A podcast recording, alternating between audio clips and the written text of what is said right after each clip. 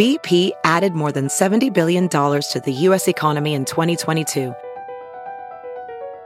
Investments like acquiring America's largest biogas producer, Archaea Energy, and starting up new infrastructure in the Gulf of Mexico.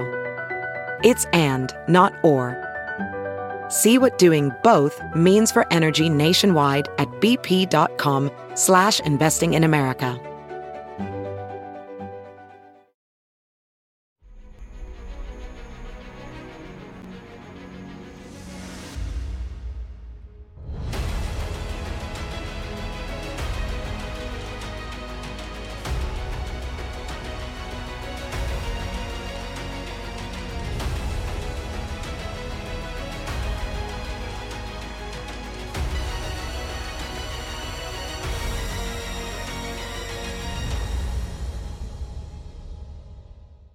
Hi, everyone. Judge Andrew Napolitano here for Judging Freedom. Today is Monday, February 12th, 2024. Larry Johnson is here with us in just a moment to talk about the, the continuing fallout in the media from the uh, Tucker Carlson interview of Vladimir Putin, as well as the latest military events in the Middle East, which Alastair Crooke says is leading the Middle East to Armageddon.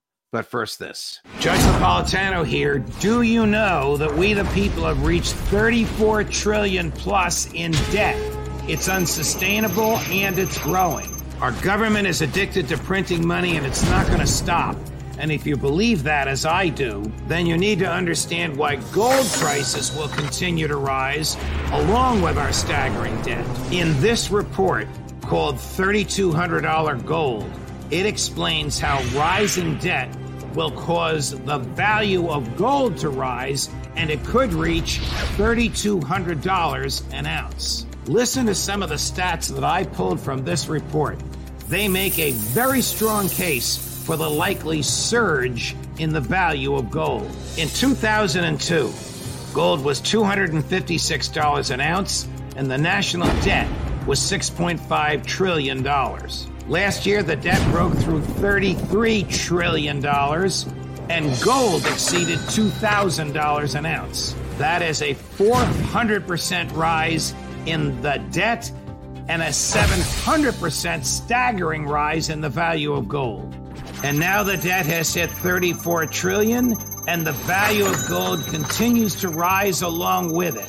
It's great information from my friends at Lear Capital, and I encourage every one of you to call today and get your copy of this report. There's no obligation of purchase. It's a free report. It's free education. Call 800 511 4620 or go to learjudgesnap.com. And when you talk to my friends at Lear, tell them the judge sent you.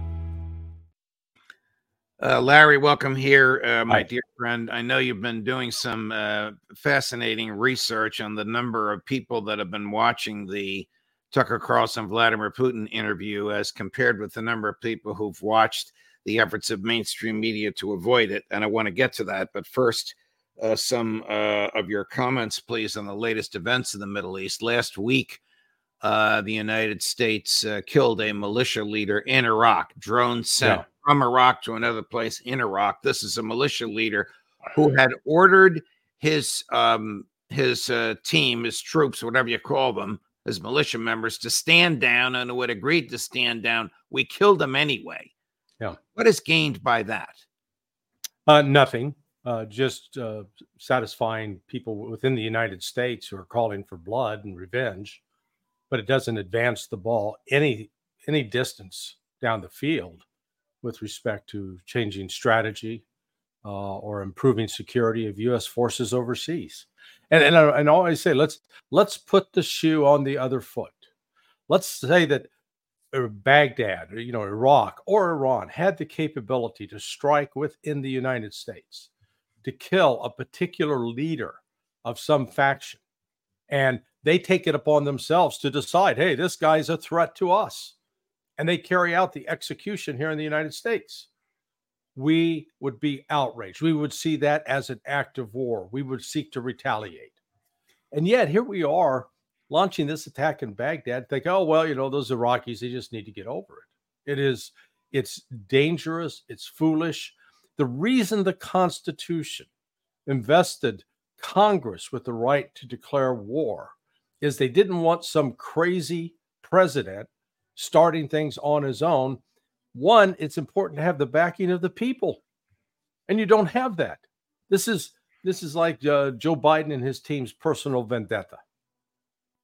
It's got to, it also has to be uh, dangerous, uh, Larry, to do something like this in terms of arousing the ire and anger of the Arab communities uh, in that part of the world. Not only are we supplying uh, Netanyahu with the equipment with which he's uh, conducting a genocide, um, but we are uh, killing innocents ourselves. Yeah. I mean, yeah. at some point, do you think uh, Al Sisi in uh, Egypt and Erdogan uh, in Turkey and maybe even uh, uh, some Mohammed bin Laden, or not bin Laden, bin Salman, forgive me, uh, in Saudi Arabia will not be able to keep their, their people's anger contained? Well, the United States has a long history of leaving bodies of civilians around. I mean, let's be candid about it. Vietnam, we killed hundreds of thousands of Vietnamese civilians, uh, claiming in some cases they were Viet Cong, but they weren't. Uh, I know that in Panama, I, I, was in Panama doing an investigation some years back, and there's this one port called Coco Solo, the lone coconut. And one of the women I met there described how her children had been killed by U.S. bombings during Operation Just Cause, and her children were under the age of 10. Mm. So, this habit, call it, I'll call it that, because we did it in Iraq as well. We did it in Afghanistan. We killed wedding parties. Whoops, sorry. So, we continue to murder civilians without any regard for the consequences of it, because the fact is, we've not suffered any consequences yet. But I think uh, that uh, streak of luck, if you want to call it that, is coming to an end. Do you think that uh, the United States will honor the wishes of the Iraqi uh, government and get out of Iraq? We have thousands of troops there and uh, there and a dozen bases. Ultimately, I think we're going to have to, but uh, we're going to try to delay, coerce them into allowing us to stay as long as possible, because th- th- this troop presence isn't about fighting terrorism. That's a lie. That's put up as the front. Uh, this is about oil and the money interests behind that oil and the benefactors who receive that oil. Um, the Israelis told the Palestinians to flee to the south.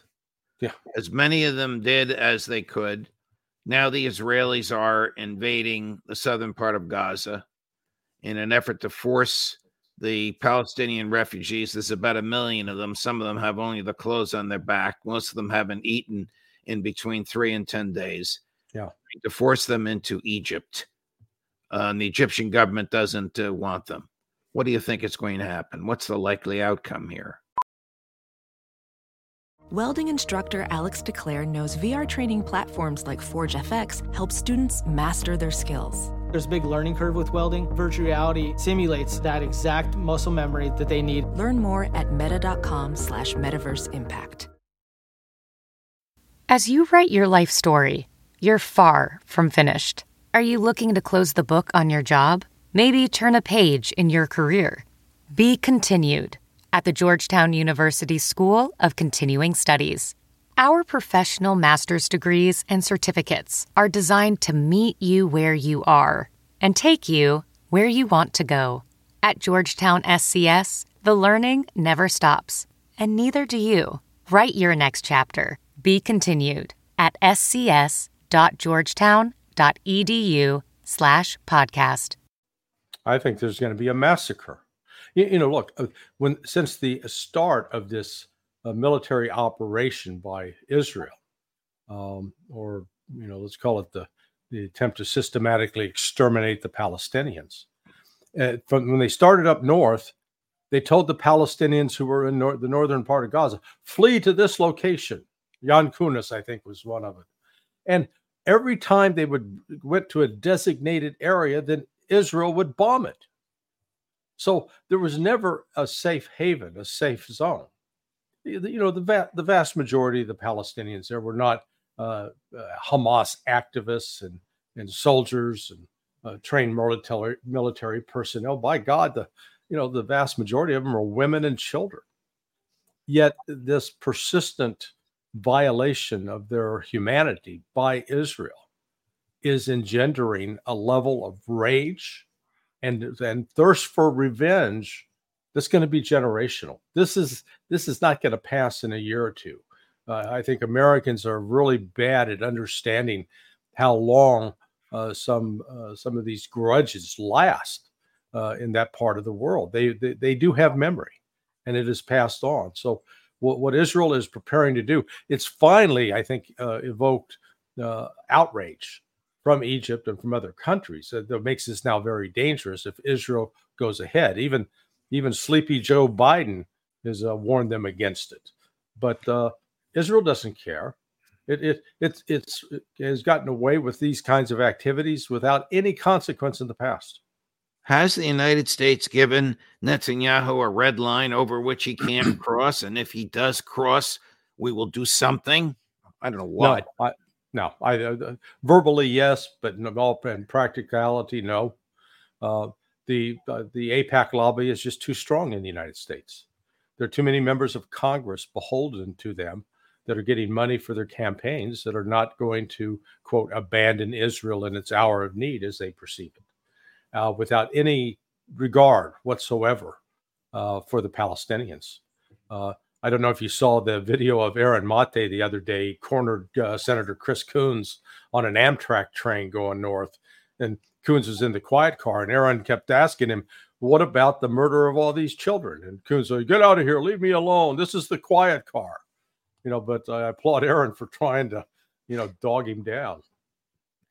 Aaron's uh, a tough cookie to uh, deal with, and I've taken that train many times, including a few times sitting next to Senator and then Vice President Joe Biden. But Larry was mm-hmm. a different, different Joe Biden than the one that confused Mexico and Egypt. Look, anybody can right. confuse right. two countries. That that's just the tip of the iceberg uh, of his uh, of his mental uh, impairment. Um, I'm sure you were not surprised that mainstream media has trashed the uh, Tucker Carlson uh, interview, uh, referred to him as a useful idiot. It wasn't just Hillary Clinton. She may have been the first one that said that, but a lot of the others picked up on it. Uh, Bret Stephens of the New York Times on CNN. Um, and of course the the numbers that you came up with are staggering tell us yeah. about the numbers who watched that interview what it's up to now compared to the numbers who watched the trashers or the ignorers yeah i so i started thinking about the ratings i said yeah you know wonder you know I, I was i heard hillary clinton and then Erin Burnett oh Erin, oh this he's a he's a tool of putin uh, putin and you know so i'm thinking well, you know, the TV industry is about ratings. Well, hell, even the internet. I mean, you you know, you've got three hundred uh, thousand people uh, subscribe to you or heading towards that direction, and so people want numbers. It, it, makes a difference. So I started thinking about it, and I said, "Hey, let's let's look at all the late night comedy shows. Let's line those up and see what their ratings were." So Colbert, Jimmy Kimmel, uh, Fallon, and and Greg Gutfeld. I put him into that group, and then I said, and, and let's look at the top rated TV shows uh, on, on cable news. So MSNBC, Fox, CNN. I went through, pulled the ratings for those. And I said, hey, and for grins, let's pull in the nightly ratings for nightly news on the TV networks ABC, CBS, NBC. And I added all the numbers up 32 million total for all 32 million. And just to put that into context, in August of 1968, Walter Cronkite alone at CBS had 28 million viewers of his news program every night. 28. And so here are all these other networks. They can barely scrabble together uh, 32 million. Erin Burnett's show, top rated on CNN by God, 733,000. That was it. that was it, which I laugh because yeah, eh, you know, if we had that on the internet, that'd be great numbers for us. But on TV, with all the money they're paying her and all the uh, the money that goes into the overhead, that's ridiculous. So uh, and I, then I looked at Tucker's numbers.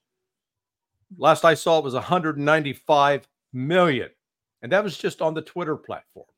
That doesn't include YouTube. I saw one YouTube channel with over a million. What this uh, demonstrates is that the legacy media, including the, you know, let's go, the relatively recently arrived cable channels, their history. They're no longer relevant. They're relevant only to themselves. They speak in an echo chamber. And that's why they felt compelled to attack Tucker. And they never attacked him on the substance. They, they tried to insult him. I mean, Hillary Clinton's stupid insults were just uh, highlighted. You know, he's he's a useful idiot. And someone cleverly noted, well, Hillary, at least he's useful, unlike yeah. you. you know, the the only thing they really talked about in a mildly positive way was the uh, comments that Tucker succeeded in eliciting from President Putin about Evan Gershkovich, the uh, Wall Street Journal uh, reporter, whom the Wall Street Journal says is falsely arrested uh, and accused of espionage, and whom the Russians uh, say there's a case. Who knows? I haven't seen uh, the evidence. There's a clip of uh, Mr. Gershkovich in a holding cell in a Russian in a Russian courtroom. Um, but I think uh, just like when um, uh, Sy Hersh scooped the media on what really happened uh, at Nord Stream, uh, they're bitter that somebody else beat them uh, to the punch. Who wouldn't want yeah. one of their uh, anchors to interview uh, Vladimir Putin? Oh, and the numbers, of course, yeah. are are staggering. I'm going to crow a little bit. Last week we had four million views. That's yeah. the highest we've ever had in just uh, in just a week. Uh, now that's I won't mention names, but that's more than some of the uh, networks whose names uh, you just mentioned uh, a few uh, a few minutes ago. The yeah, White House, of course, says I'll, not. Go ahead, Larry. I'll mention them. Yeah, you're you're beating the pants off of CNN, Fox, MSNBC, and you know you don't have a a four you know a forty million dollar budget or a hundred million dollar budget for publicity and to hire producers and to hire editors. Uh, you know, you got got you in a t- in a small team, competent team, but it's just I, I mean it really it puts it into stark contrast. This wasn't possible 20 years ago. Right. It is possible now, and it is changing because it frankly it just pisses these people off. They can no longer control the narrative. They try desperately to control it. They can't control it. White House says they're not interested in uh, in talking to uh, President Putin. Isn't it interesting that the diplomacy has sunk to such a terrible level that the president of Russia has to uh, go on the internet with a world uh, famous uh, interviewer uh, and say, "What's there for me to talk about? I'll talk to him if he stops supplying the weapons that are killing my people." And of course, Joe Biden's people say we're not going to talk to him. Yeah. So uh, we're back to square one. How much longer can Ukraine last? Even if Congress is foolish enough to throw good money after bad and send another 60 billion. What's well, not good money after bad? They're going to give the money to the military industrial uh, complex and they'll send the uh, equipment over to uh, Russia or yeah, to I, Ukraine. I don't see how they get out of uh, 2024 alive. At the end of the summer, um, uh, I think they'll be hard pressed to, to continue to s- sustain operations. It, it would be one thing if the West was fully focused on Ukraine and to the exclusion of everything else, but it's not. Uh, the situation in the Middle East has tremendously diverted its attention. And re- along with attention, that means resources, uh, that means personnel, that means weapon systems. Uh, and the, the, United States military industrial complex is no longer in a position to do two things well at once. It has to focus on one. And, and so, without that kind of support, Ukraine, you know, just from the material level, Ukraine can't sustain operations. They're already demonstrated they can't do that. But then there's the issue of the personnel. And soldiers are not made in six months. It usually takes 19 to 20 years. They have to be born, they have to be raised, and then they go through the training. And the training process alone, if it's going to be complete to uh, you know, make them combat effective to at least give them a chance of surviving on the front line means at least a year of training, year minimum. You know, go back and watch the series Band of Brothers on HBO. It's over 20 years old now, but it was it really highlighted that they went through that basic training period, then they went through what was called advanced individual training and and then they learned how to work in units and groups. And, and that that doesn't come in a week or two. You, uh, sorry, it, it takes literally months. Ukraine doesn't have months. They don't hmm. have the luxury of time. That's that's what people don't understand. Is it fair to say that the uh, generation of young males, say age uh, 18 to 28 or 30, in Ukraine has been decimated? That they they don't right. have the human beings, no matter what general is going to command the troops, and no matter what cash uh, he has to spend, and no matter what ammunition has come from the U.S., they don't have the human beings to uh, to operate this stuff. Is that fair? Yeah, yeah. That's why they're saying that the average age of their soldiers on the front line are 43 years old. That, that means it's it's the fathers of, of those uh, you know boys, those young men that are out there on the front line, not them. Uh, they you know they've been they've been chewed up, and when when you got an average age of 43 that means you've got a good contingent of people who are 50 and some into their 60s uh, you know i'm sure that there are some people who are physically fit and can maybe endure some of that but uh, you know fighting fighting in a war fighting in these uh, terrible uh, conditions with weather it's a young man's game. And and and, and ukraine doesn't have a solution to it not in the short term, not in the medium term, not in the long term. It's it's really sort of committed suicide with this operation. Uh, before we go, just back to uh, the Middle East, uh, our mutual friend uh, Alastair Crooke says Armageddon uh, strikes at midnight and the clock's about eleven thirty. Mm-hmm. Yeah, anybody that's had the pleasure of knowing Alistair and talking to him in person, he he is I would describe him as a gentle man. Uh, he's not one given to overstatement. He is very circumspect, uh, sort of quintessential British in that regard. And so when he makes that kind of observation, I think it's one that people should take with great seriousness uh, because the, the, the prospects for this spinning out of control, and with the United States right now not in a position uh, we, we're, we're in a self delusion. We have convinced ourselves that we're bigger, better, stronger, and faster than we really are. And it's only when you get put into uh, a combat environment, like we're discovering off the coast of Yemen. You know, people thought, oh boy, uh, U.S. Navy will take quick, uh, you know, uh, uh, clean up quickly what's going on in Yemen. well, here we are two months later, and we're lobbing bombs and they're lobbing anti-ship missiles and they're just going back and forth tit for tat.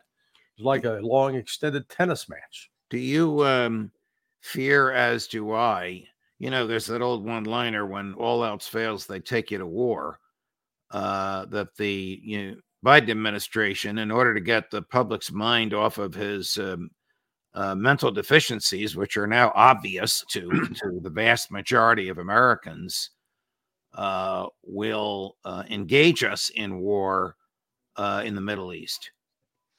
I, I, I can't rule that out as a possibility. I, I think though what is going to prevent that is the chaos that's unfolding right now within the Democrat uh, Party. They realize they've got to get rid of Biden. I mean, when the New York Times editorial board comes out with an article today, I believe, and they're telling Biden, "Hey, your time's up, dude you know, submit your resignation papers, get out. Let let somebody else step in who can do the job.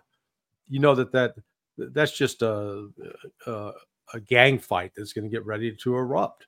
Uh, so there, there are a lot of people that would want to be president or you know want to replace him, and Kamala Harris is going to fight for her bit uh, of this as well. so w- what I'm saying is, with that kind of th- this is actually sort of a mirror image of what's going on in Kiev. You know, in Kiev, you've got all this drama of is Zaluzhny in, Zaluzhny out. Now Syrsky's in, he's the butcher, but there's all this unrest. They're uh, firing other people. United States is going through that same thing. And when you have that, you don't have any kind of coherence and policy out on the front lines.